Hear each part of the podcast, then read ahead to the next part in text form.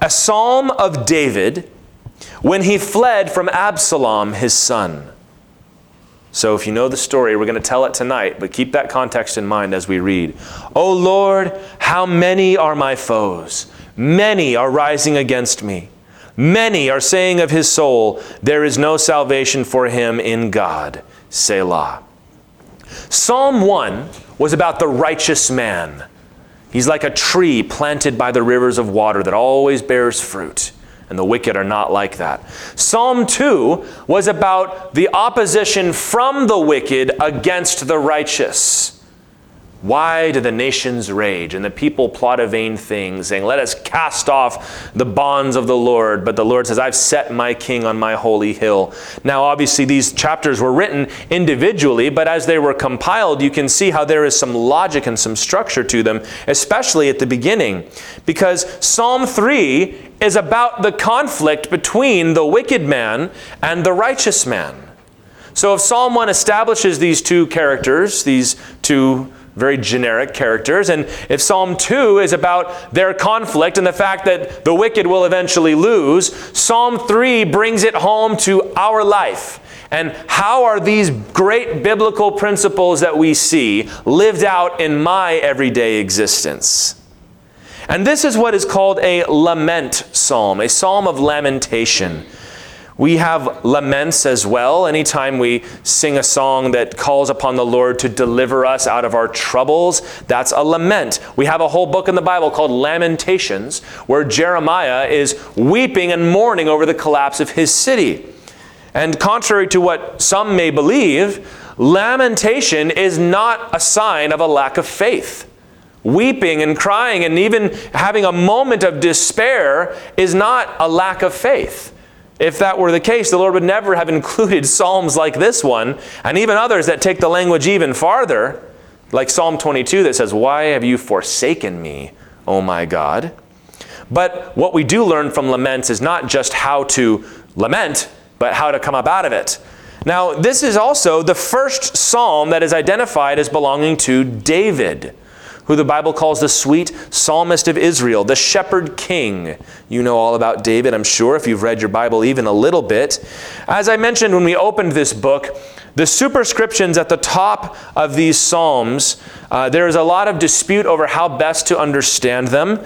Uh, there are many that want to argue that these are not original to the text and they should not be a, necess- a, necessary guide for interpretation. And there are others that feel very strongly about it. I think the best way to put it, without rehashing all that conversation again, is that these are at least received tradition over how to interpret these. And I have no problem taking them as a, as a guide for how to interpret. So it tells us that David wrote this, the man after God's own heart, according to 1 Samuel 13 14, it says that. So, how does a man after God's own heart handle situations like we're going to read about tonight? Well, we have it right here in front of us, so that's going to be great. And he's bemoaning the number of his foes who have risen up against him. If you want to put it in modern English, David has haters. People that hate him, that want to see him fall that don't think about him fairly. They just want to see him lose. And David is walking through a situation where there are a lot of them, many of them, that are rising against him and saying there's no hope for David. And when you read that, the superscription absolutely makes sense. When it tells us David wrote this psalm on the occasion when he fled from Absalom, his son. We find the story of Absalom's rebellion from 2 Samuel chapter 13 through chapter 19. It takes up a huge swath of scripture. And if there's ever a part of the Bible that could be made into a movie or to a prestige TV series, it should be this one. It's got everything in it. Everything you could hope for. It's got intrigue, it's got battle, it's got spies, it's got betrayal, it's got high heights and, and low lows. And it's all concerning this man, Absalom. we get a description of Absalom in 2 Samuel 14, 25 through 26. Ladies, are you ready for this one? Now, in all Israel, there was no one so much to be praised for his handsome appearance as Absalom. From the sole of his foot to the crown of his head, there was no blemish in him. And when he cut the hair of his head, for at the end of every year he used to cut it when it was heavy on him, he weighed the hair of his head 200 shekels by the king's weight. So by the end of the year, this man has this long, luxurious, flowing mane of hair. And when it gets too heavy, he would cut it off. And then he would walk around, and then all the ladies would be like, Oh, you can really see that jawline now. It's amazing. he was the guy. David's finest son, Absalom. It comes from two Hebrew words. Av, which means father, like the word Abba is similar to our word daddy. Av means father. And Salam, it's actually Shalom, which means peace. So it's difficult sometimes to parse exactly how these names would have been translated. You don't want to push it too far. So is, is this Father of peace, or my Father is peace, or God the Father brings peace? It's really not important. The whole point is it's the word for Father and the word for peace, which amounts to the ultimate misnomer if you understand Absalom's story. There was no peace between him and his father. And in fact, he would be the one that would break the peace against his own father. And a lot of what I'm going to do tonight is tell this story to you so that you can understand where David is coming from. It begins with a tragedy that had nothing to do with Absalom at first, where because David had so many wives and, and also concubines, he had many children, and this was a recipe for disaster. Absalom's sister, Tamar, was raped by their half brother Amnon who was actually David's firstborn son. He raped his half sister, who was Absalom's full sister. Now, David had many great qualities. He was not a good father. And he did nothing when this happened. So Absalom had his brother assassinated and murdered. So now not only do we have rape in between the children of David, now we're adding murder on top of those things. And Absalom went into exile with his grandfather. Now, Absalom's mother was a Geshurite princess. She was the daughter of the king of Geshur, who was one of those Amorite tribes that the Israelites were supposed to drive out. So Absalom flees to his grandfather's court and stays there. He was finally allowed to return, but David said, Absalom can come back to Jerusalem, but he cannot come into the king's court. I don't want to see him. I mean, there's, a, there's pride here, there's good reasoning on, in one sense. It's a very messy situation. Like, you slaughtered your brother who was also the heir to the throne. I'm not going to receive you in court. That's not like going out to coffee with your kid. Receiving him back to the court is, in a sense, bringing him back into the line of succession, establishing him as having the king's favor. But at the same time, you can uh, you, you should in one sense, but you can also hardly blame Absalom for what he did. It's a giant mess. So when Absalom wanted to be allowed back into his father's house, he decided to go through Joab. Now we'll learn about him later. Joab was David's rascally nephew and uh, was not a good guy, let's just put it that way. And a lot of people tried to get to David through Joab. So what did Absalom do? He set one of Joab's fields on fire.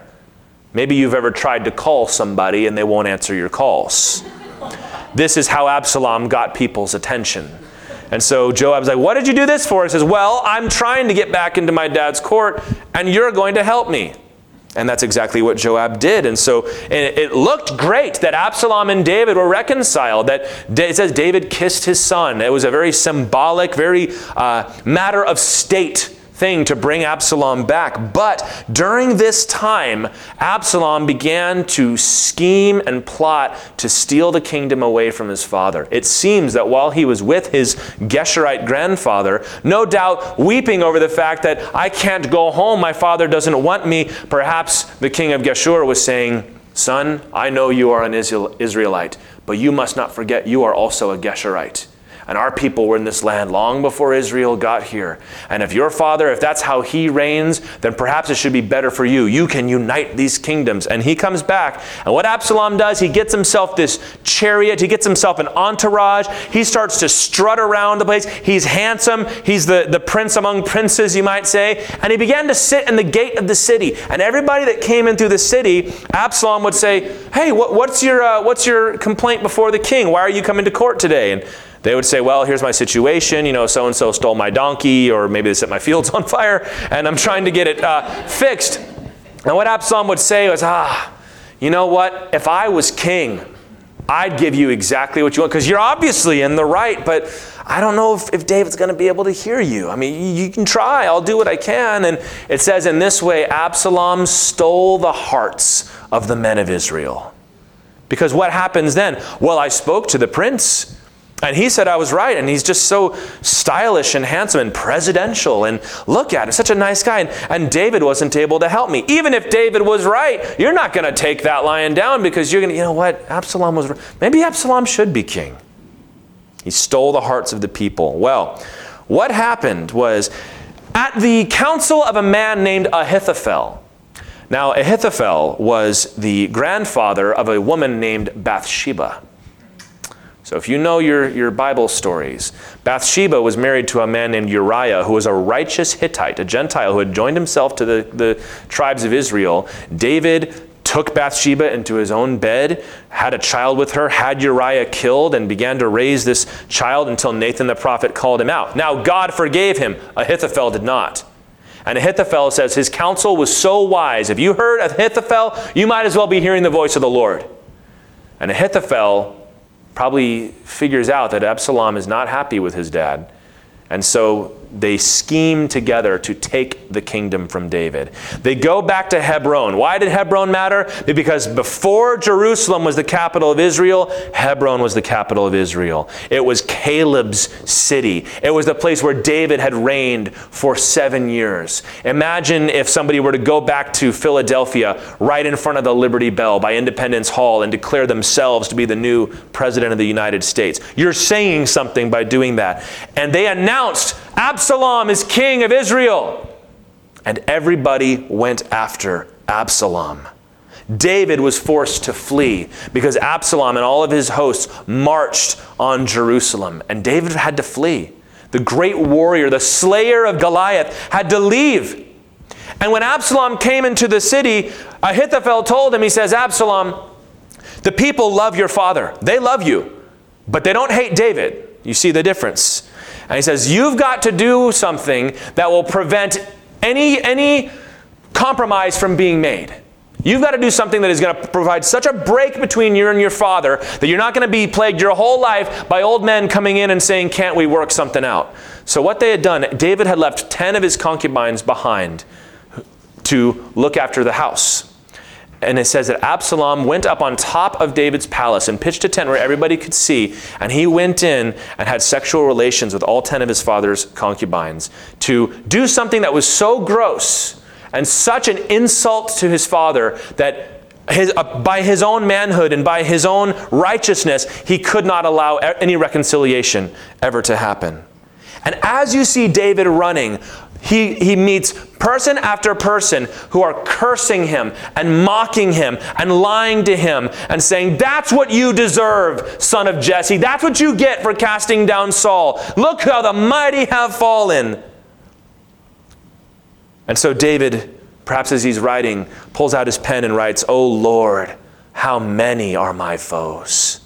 Many are rising against me, saying of my soul, there's no salvation for him in God. As always, as he had done since he was a shepherd boy fighting off lions and tigers and bears, he turned to the Lord in song. And do you see what especially stung David is in verse 2? That they were not just rising against him, they were saying there is no salvation for him in God. It especially stung that nobody on his side or anybody else thought that God could get him out of this situation. And it says there, Selah. This is actually the first time in the Psalms we see the word Selah. Now, we are not a thousand percent certain about what this word means. If you want to literally translate it, it means lift up. It's an imperative, like a command. Lift up. In Greek, the Septuagint, it's translated diapsalma, which means pause. You can hear the word psalma in there, like psalm, and dia means through. So pause. So we, we pretty much understand that this is a musical term, perhaps a liturgical term, probably something along the lines of musical interlude.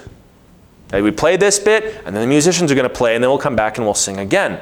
At the very least, it's a time for us to pause and think about what has just been written. The theme of Psalm 3 is about whether or not there is, in fact, salvation for the righteous when the wicked turn against them. In particular, if we want to be specific, it is about when wayward children break their parents' hearts. That's the context of this psalm. Of course, it was more than that. It was a coup, it was a rebellion. It was David seeing all these people that he thought were with him fall apart. But at the heart of it was his beloved son rising up against him.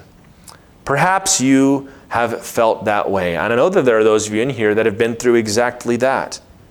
Not only to see that thing there your child is rising up against you and casting off everything that you taught them, the relationship you thought you had with your child is not what you thought it was. And not only that, you realize that everybody else has been talking about this without you in the room, and now you're starting to hear things like, I told you so. People saying things, it won't get better. Your kid is gone, just get over it and move on. God can't help you. Don't sit around praying and seeking the Lord. If you want to fix this, you've got to solve it yourself. That when no one else has any hope, maybe even least of all you, that God can help. 3 John 4, he says, I have no greater joy than that my children walk in the truth. May we invert that and say there is no greater grief than to see our children walk away from the truth. This is where David is. And can I tell you, God is not afraid of those deep, dark feelings you have when that moment comes. Is there anybody who understands what it means to see the ones who are supposed to love you walk away from you better than our Lord? And this chapter wrestles with that answer. Taking these feelings, legitimate, real feelings, bringing them to God, and learning how to work through them as David did. Shall we read verses 3 and 4? But you, O Lord, are a shield about me my glory and the lifter of my head. I cried aloud to the Lord, and he answered me from his holy hill. Selah. I just mentioned that a proper biblical lament is deep sadness. It goes 110%. There, there's no stiff upper lip when the Bible is, is pouring out its heart. It says, This is how I feel. I feel like nobody cares and nobody believes that God will help me. You can't say that. You can't think that. Well, David did, and it's in your Bible. But a proper biblical lament is matched only in its depths of sadness by the heights of faith to which it rises immediately afterward. You can't say, Well, I'm lamenting biblically if you never have a moment where you say, But God. Already, even in verse 3, David begins to look to the Lord as the true provider of all the things he had lost. Everything he was looking to gain from his throne and more particularly from his son, his legacy, his progeny, truly is only found in the Lord our God. He says God is his shield. That's what David needed right now. On the run from his, his kid, he needed a shield. He needed a protector. The one who was going to protect him from his son, who had now become his enemy. And not only that, but from all his haters. All the people that were using this opportunity to kick him while he was down and tell him what they really thought about him. And to come and get in his life and say, and you're probably going to say you trust in God. You think God will help you. Lord, I need a shield.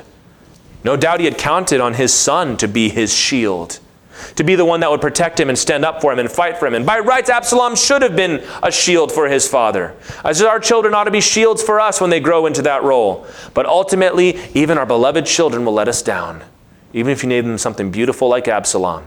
Even if they're beautiful from the head of the top of their head to the sole of their feet, the only true shield that lasts forever is the Lord our God. You are my glory.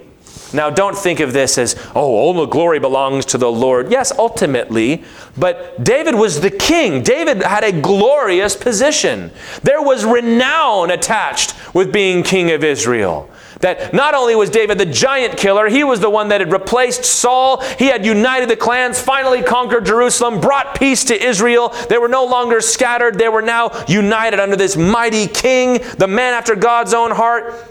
And now look at the son of David. Is there anybody like that kid? What kind of father must David be to raise a kid like that? And now, all the pride that he took in his son, all the proper pride that he took in what God had done for him, the renown and the glory was gone. And he was forced to come back to the place he had been when he was a shepherd boy and had no glory from anybody. The only glory I receive is from my Lord.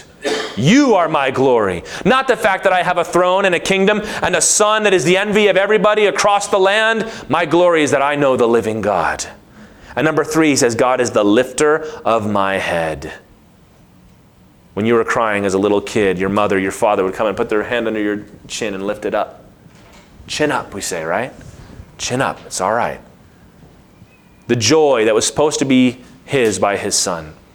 I don't know this to be true, but I've heard it that the only thing better than being a parent is being a grandparent. I've heard it's all the joy with none of the responsibility. but that's the kind of joy that children are to bring, right? Is I've raised a child, and now my kids are having kids. And that wonderful, so all too short season of having little kids, I'm getting to relive again and again through my children. That joy. Absalom had taken all of that legitimate fatherly hope and thrown it in his dad's face. And David was forced to remember the only one that can lift up my head is not my little boy, it's my God.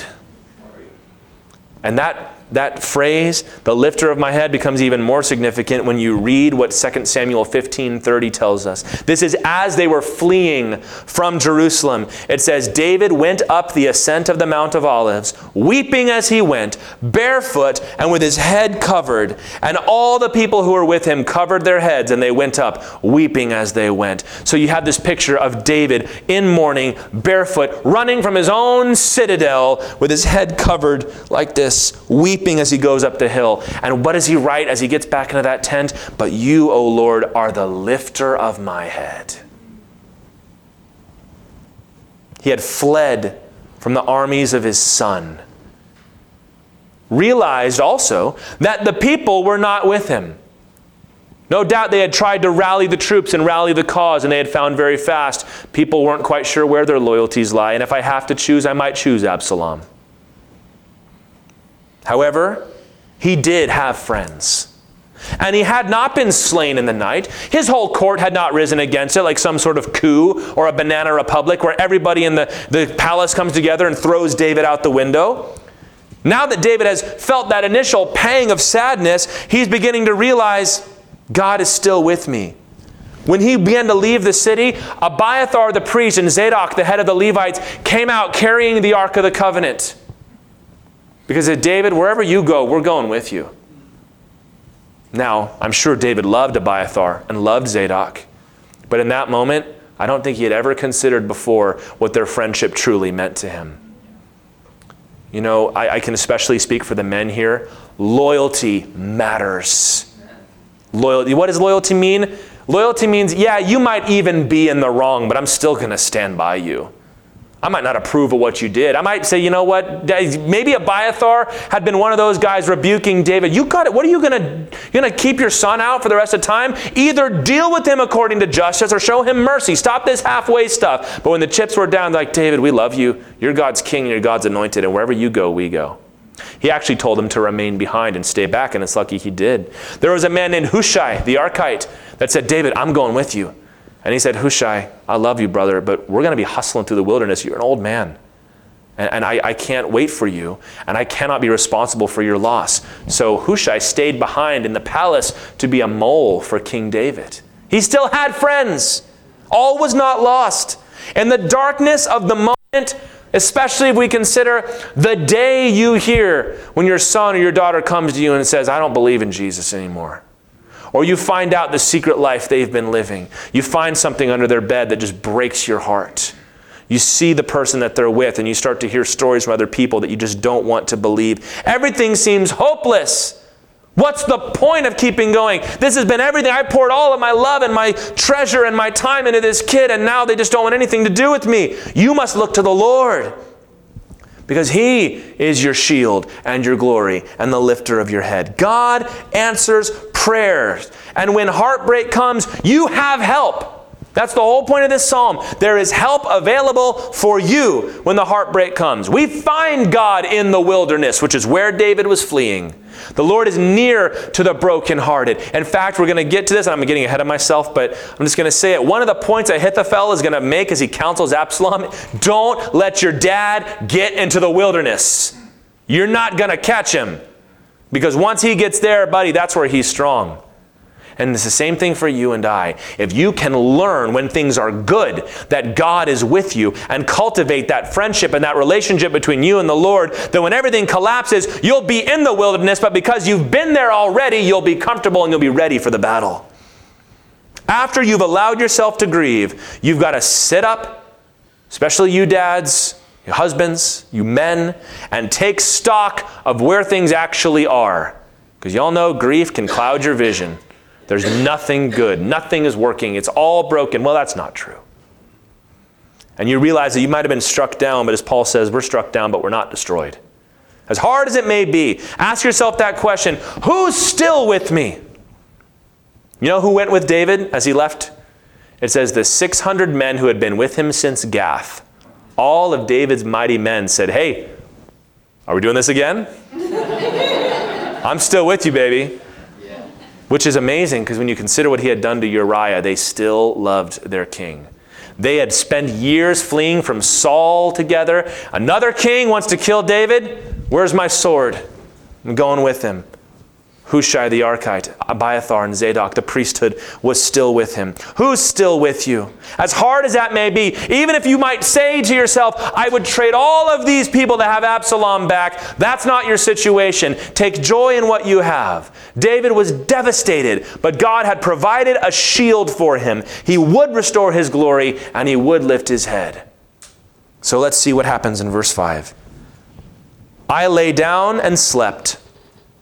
That's kind of hard to do when your heart's broken, isn't it? I woke again, for the Lord sustained me. I will not be afraid of many thousands of people who have set themselves against me all around. Imagine the night David had when you just fled your own capital city because your favorite son is coming to kill you. I lay down and slept. Now you might think, if you don't know the story, what a boring little verse. I lay down and slept and woke again. Oh, very profound. Yeah, it is. If you know what it feels like to have your stomach tied up in knots, to be crying so much and not feel it getting any better, it's one thing to cry when you know it's going to be all right, but if you don't know that it's going to be all right, it can just keep coming and coming and coming. But he says, I lay down and slept and I woke again. Why? Because God sustained me. Not because, oh, I've just learned to take a, a stoic view of life and to let things come at me and I'm tougher than it. No, because the Lord sustained me. What happened? Well, when Absalom took the capital city, they said, all right, now what do we do? David's out with his mighty men again, and that doesn't go well for people that oppose them. Ahithophel, as I told you, counseled, you got 12,000 men with you. Saddle up now and go get him. Don't let him get away. Because David is a man that knows the wilderness, and if you let him get there, that's where he wins. That's home field advantage for David. But Absalom says, Well, I want to be a good king. Hushai, what do you have to say? Now, Hushai was on David's team. I told you it's a great story. You got to go read it. Hushai says, here's what we do, all right? Yeah, you can go chase David now, but I mean, David, it's kind of funny. He's kind of talking up David, even in his counsel. Like, your, dad, your dad is like a bear, man, and he's like a bear robbed of her cubs, and you don't want to get between him, and you just did all that with his concubines. So here's what you do muster all the people together, gather a whole armies of Israel, and you march at the head. What's he doing? He's stalling for time. Because I don't need to win, you know, have David win the battle. I just need to give David time to get away. And everybody says, Hushai's counsel is better than Ahithophel's. Now, if Ahithophel's was as good as the counsel of God, they must have thought Hushai really had some good stuff to say. And so, what does Hushai do? He lets Abiathar and Zadok know who send two of their young men to go run and tell David. And if you read the story, they start telling David, but they're seen. And another kid runs back to tell Absalom, I know where David is. So then they come out looking for those two guys. They're at this lady's farmhouse, hide in the well. She covers up the well and puts dust all over it so they don't know where it is. And they're sit there hiding while they're searching the place looking for those guys. But David heard Absalom might be coming for you. You need to run. And he did, and he fled. And 2 Samuel 17 22, keeping this verse in mind, I lay down and slept and woke again. David arose, and all the people who were with him, they crossed the Jordan, and by daybreak no one was left who had not crossed the Jordan. That night was a significant one because once we're across the river, you're not getting an army across that river quickly.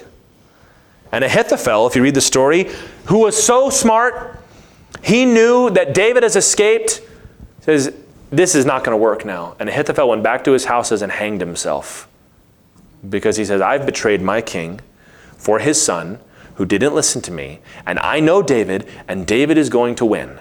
And when he comes back, he's going to kill me. And perhaps there was a weight of guilt and grief that hung over him too. Taking out his own personal slights, as real as they were, out upon this man, God's anointed. And David had allies among the Ammonites who knew David. The Gentiles helped David. That's what kind of man he was. And he began to gather his army together. He was back where he was strongest, in the wilderness. That night was an important one. Spies running back and forth, councils, intrigues going on, and David gets across the river. If they had not escaped, everything was lost. But he says, I lay down and slept, and I woke again, for the Lord sustained me, so I will not be afraid. As Psalm 30, verse 5 says, Weeping may tarry for the night, but joy comes with the morning. Now you might see that's kind of a little victory, though. Okay, you got away. He's still got 12 tribes to come after you, David. But it was enough for David to say, All right, I think we're going to get through this. He was no longer afraid. I will not. Do you like that determination? He's not, what, how does David feel? He feels distraught. But he says, But I will not be afraid. That's that aspect of the will that comes in. We are to worship the Lord with our heart and with our emotions. Those things are not evil and wicked, but there comes a time where you've got to say, I'm going to do what is needed in spite of how I feel. And that's what David does. It's a determination of faith the thousands of traitors that were arrayed against him, men that had been his soldiers and sworn loyalty and fealty to him and worshiped with him in the temple or the tabernacle at the time. Now they're coming for him, but I will not be afraid because if God can get me through this night, he can get me through every night. Many crises begin with dark, dark days. You know, by the time the pandemic was over, we were all so ready for it to be done, weren't you? But I realize, as strong opinions as some of us had by the time that was over, do you remember how afraid everybody was those first days? We had no clue what this thing was. I knew. No, you didn't. Say, this, this could kill everyone. Don't leave your house. That was a fearful time. That's how crises begin. You don't know. After 9 11, when that happened, we look back on it now and people say things like, well, we sort of panicked after that. But do you remember? Remember that song? Do you, have you forgotten how it felt that day? We watch the towers falling down and planes coming out of the sky and the Pentagon. That's how these things feel when they start. But very often, if you can pass, so to speak, through the night and see the dawn come, you can take heart. Do you know where David crossed over, the place where he crossed the river? It says he went over and encamped at Mahanaim which is a Hebrew word that means two camps, which is where Jacob had brought his family after they were coming back from Laban. David crossed the river to flee from Absalom at the same place where Jacob wrestled with the angel of the Lord. And do you think David is doing a little wrestling with the angel of the Lord himself right now? now you can see it right here in the psalm. It's a symbol of change and transformation, reaping what you've sown, but growing through it and coming out on the other side. Too often, when things start to get better, we can't rejoice because they're not solved. You get a little victory, oh, but it's still not perfect. You know, you've got a daughter that doesn't want anything to do with you, doesn't want anything to do with Jesus, and is running wild. Now they'll talk to you again. They still want nothing to do with Jesus and they don't want to come home. That's a time to rejoice and say, I was asleep and now I woke up and the Lord was there. He's going to get us through this and I'm going to get my daughter back. You've got to take the little victories as signs that the greater victory is still coming. Because in Christ we go from glory to glory. We are more than conquerors in Christ. Remember, the theme of this psalm is we're asking the question Is there hope in God for the righteous? And the answer is yes. He will sustain you. And if you doubt it, try it. As another psalm says, taste and see Just find out. It's a shame that it happens this way, but it's true nonetheless. Most of us first learn to trust God and learn the truth of all these things we read in the times of crisis and darkness.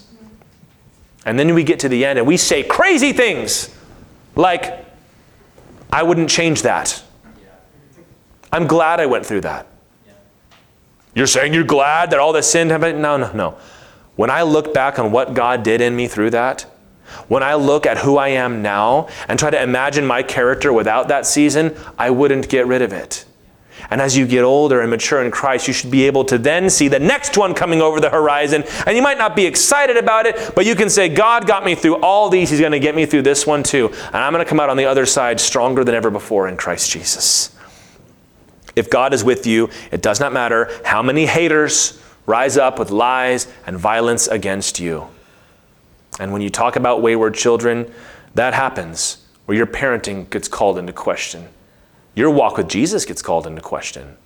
All of your child's friends and even maybe your other siblings start to say, I've always thought this about you. Maybe you've been just trying your best to walk with Jesus and raise those kids the best way you know how. You know what? It doesn't matter if the Lord is with you. I will not be afraid of the many thousands of people who have set themselves against me. I won't be intimidated and embarrassed by the whispers that I see. I won't be heartbroken by the nasty Facebook and Instagram posts. I will not, because I know the Lord is with me. Verses 7 and 8, you kind of get uh, this is the David we know. Arise, O Lord! Save me, O my God, for you strike all my enemies on the cheek, you break the teeth of the wicked. Salvation belongs to the Lord. Your blessing be on your people. Selah. And what a Selah that must have been. What do you think the end of that song sounded like? You ever think of that? What, what it would have sounded like? As, as amazing as these Psalms are, imagine hearing them sung and played with great skill and arrangement and organization. Verse 7 is what we call an imprecation. You hear the word imprecatory, it, it's essentially, get 'em, Lord. That's an imprecation. David is calling for victory in battle to destroy his enemies. When is the last time you described your God as the one who breaks the teeth of the wicked? You ever thought of the Lord as the one that smashes people in the face and knocks their teeth out? I don't like that. Well, it's in your Bible. You might want to get used to it, friend. Well, what about the commandment to turn the other cheek? Can I'll just give you the short version. That is about personal interaction. It has to do with insult, not assault. It has to do with somebody mistreating you. It doesn't have to do with something like this where you've got an army marching against you. These are prayers for wicked men to receive their just reward. What does a man like Absalom deserve for something like this? He Deserves to have his teeth broken. What do these men that call themselves soldiers of Israel deserve for rising up against the Lord's anointed? David wouldn't even kill Saul when he had the chance. And here's his own son rising up against him and all of his so called loyal subjects. This was war, and David needed to win. He deserved to win. He should win. You got to be able to look at your life, look at what is righteous, and say, This is what needs to happen, instead of dancing around and saying, I think it might be the Lord's will. Well, maybe God wants Absalom to win. No, God anointed David as king. Absalom was taking the kingdom through unrighteousness and sexual immorality. And David had made mistakes, but David had repented and come back to the Lord. He always did. Absalom was acting more like a Geshurite than an Israelite. And the Geshurites were to be driven out from the land without prejudice. This was war, and David needed to win. So he called upon the God that he knew from his experience was a teeth smashing God. You ever see enemies of the faith in the world? Whether it's, in my case, it's been sometimes radical Muslim terrorists, where I'm just like, Lord, break the teeth of those men. Or you see these activists that are trying to bring homosexuality and sexual morality to our children. It's like, Lord, break the teeth of those people. Do you start to get it now as I explain it like that? Or maybe there's somebody that has drawn your child away from the Lord don't tell me you don't get down on your knees and say, Break the teeth of the wicked, O Lord. You are permitted to pray prayers like that. Well, what happened? David suited up for battle, but his guy said, No, no, no. If you die in this war, we all die. You stay back. David was older now. And he says, We're going to go fight. So it was Joab and Abishai and then a man named Ittai who led the men into battle. And the, the battle is a short little section.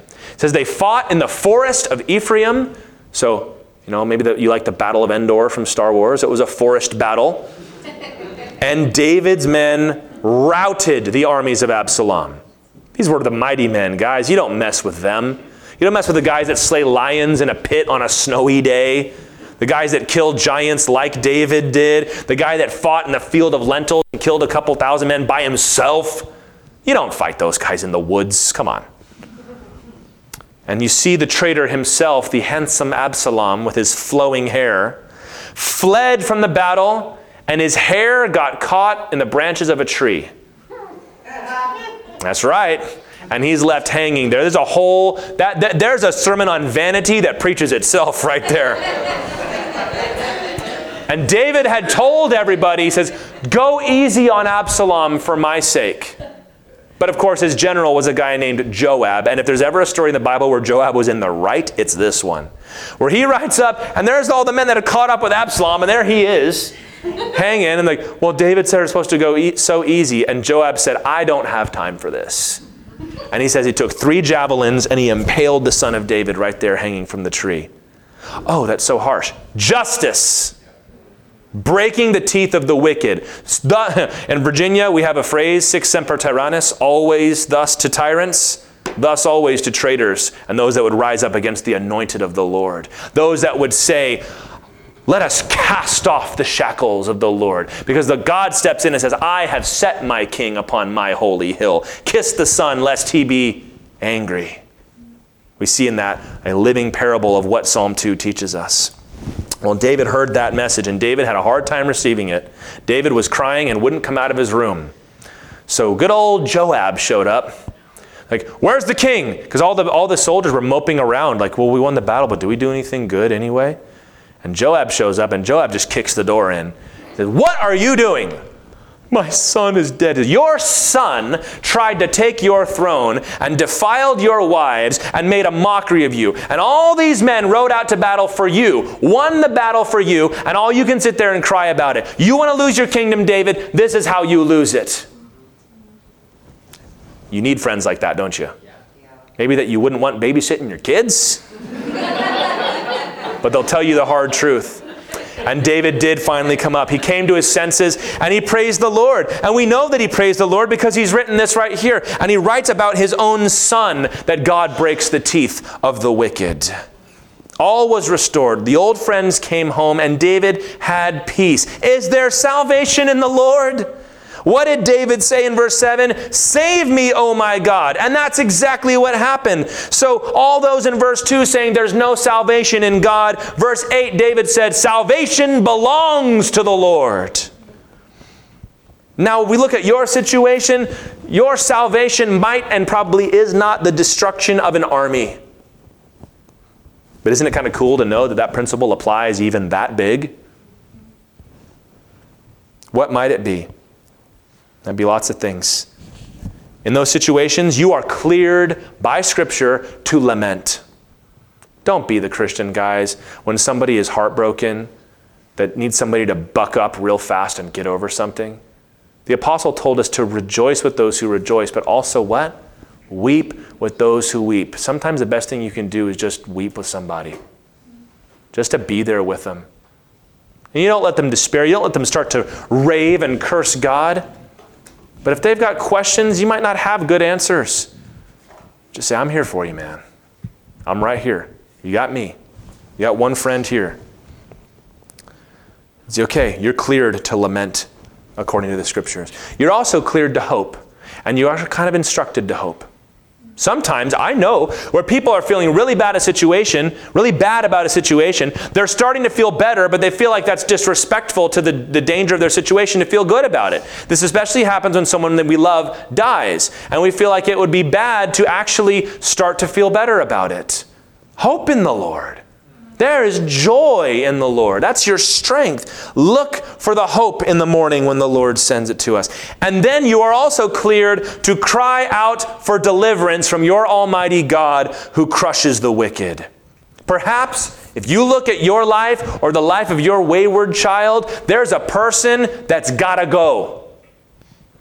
Maybe there is a man that has seduced your daughter, not just away from you, but away from the Lord Jesus.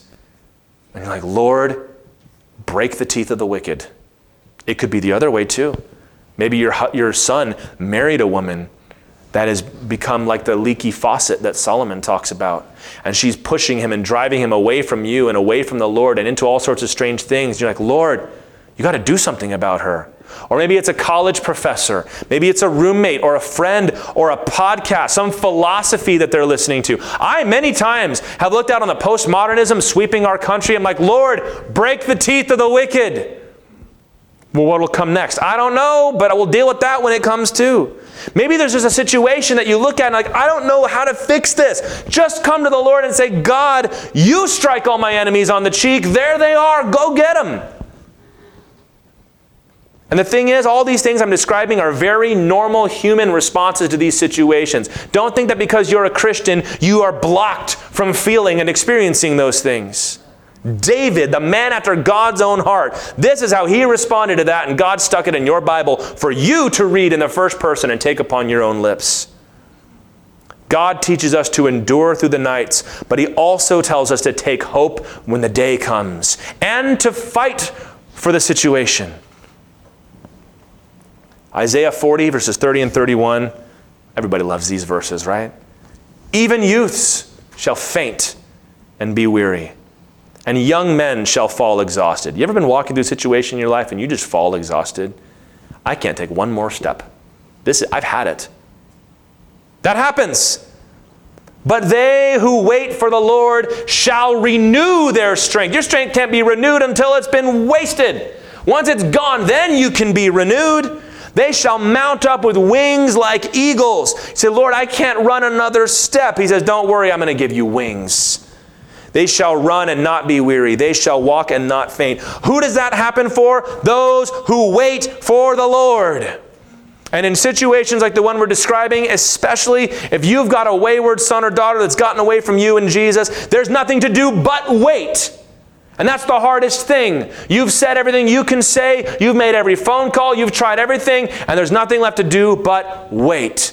But you know, that's not a bad place to be because those who wait for the Lord will mount up with wings like eagles, and you'll discover a strength that I never thought I had. Guess what? You don't have it, but Jesus does. And you sit back and you watch God win. Cry out to the Lord, my friends, for your fears, for your wayward children.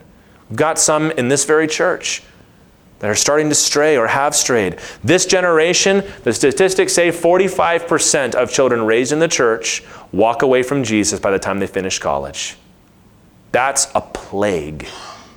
That's, that's an enemy that needs to have its jaw broken. Is it not? But guess what? That's what my God does. Oh Lord, help my kids. Yes, help our kids, but go to those people that are stealing the love of our children and bust their face, Jesus.